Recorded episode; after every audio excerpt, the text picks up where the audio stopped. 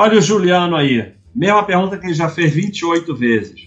Inquilino gera muito problema, essa história de quem não gosta de imóvel. Para você vai gerar muito problema. Eu acho impossível que você consiga desapegar do imóvel. Se você não desapegar do imóvel, vai ser só problema. Então, eu alugo imóvel, sei lá, há vinte anos que eu não botei nunca nem mais o pé lá. Nem sei onde fica direito. Então, ou é assim, e aí está na mão de um administrador, eu não sei de nada e não quero saber de nada. Ou é assim, ou vai ser só problema. Com você vai ser problema. Não há a menor chance de você desapegar do imóvel, querer se meter em tudo. Aí vai... O, o, Luiz, tudo isso é que nem as pessoas que falam assim, ah, eu só vou em médico ruim. Sim, porque você é um cliente ruim. Porque tem médico bom e médico ruim. Você escolhe os ruins. Porque o seu critério de escolher médico é ruim, porque você é um cliente ruim. Então, inquilino gera muito problema para proprietário que gosta de problema. Porque ele não desapega do imóvel, porque ele quer receber de aluguel mais do que o mercado está pagando, porque ele não quer pagar administradora decente, porque ele quer se meter em tudo. Quem gera problema é o proprietário. Tem que desapegar. Se não desapega, é melhor deixar fechado, não alugar.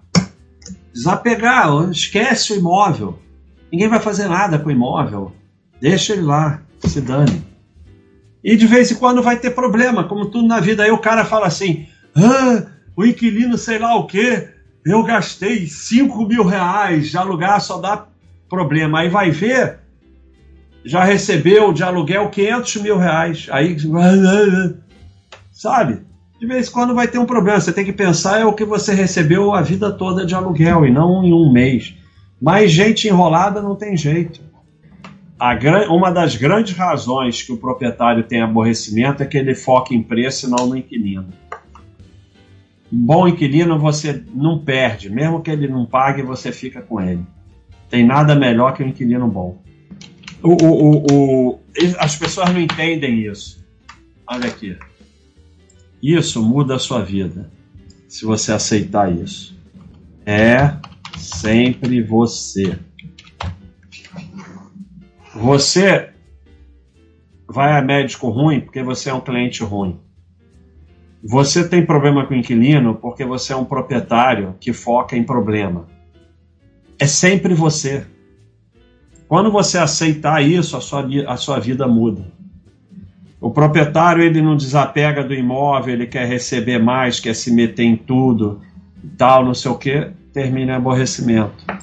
A pessoa escolhe médico porque não quer pagar o médico, ou porque sei lá o que, sempre, e vai lá no médico, imprime coisa do Google e leva para o médico para ensinar o médico. E aí termina em médico ruim, porque o médico bom também escolhe cliente. Então é sempre você. É, aí, o Charlito está falando. Durante a pandemia teve aluguéis que ele não cobrou, teve gente que fez isso. Se o inquilino é bom, durante a pandemia você pode até que ele não pague. Eu, durante a pandemia, falei logo, ó, não, não aumenta de jeito nenhum, e se ele não puder pagar, diminui. E vamos em frente, deixa que o inquilino seja bom, mas é, se você é um proprietário ruim, você vai arrumar problema, não tem jeito. Vitor Hugo, meu financiamento é no Minha Casa Minha Vida. Custei, mas achei um imóvel muito bom que enquadrasse um programa. Minha taxa é de cinco reais e o custo efetivo total lá por volta de outro. Está no exemplo de exceção? Sim, está no exemplo de exceção de achar que é esperto. Porque, olha só, outro dia nos Estados Unidos, os caras falaram, ah, mas aqui tem taxa fixa. Não importa o que aconteça, a taxa é fixa. Vamos dizer três por cento ao ano, só para dar um, uma taxa. Então, a taxa é fixa, três por cento ao ano. E agora veio a inflação nos Estados Unidos. Aí a gente estava atrás da pegadinha. Qual é a pegadinha? A dívida não é fixa. Então, você está devendo trezentos mil de dólares e vem inflação, você passa a dever trezentos e cinquenta mil, mas a taxa é fixa.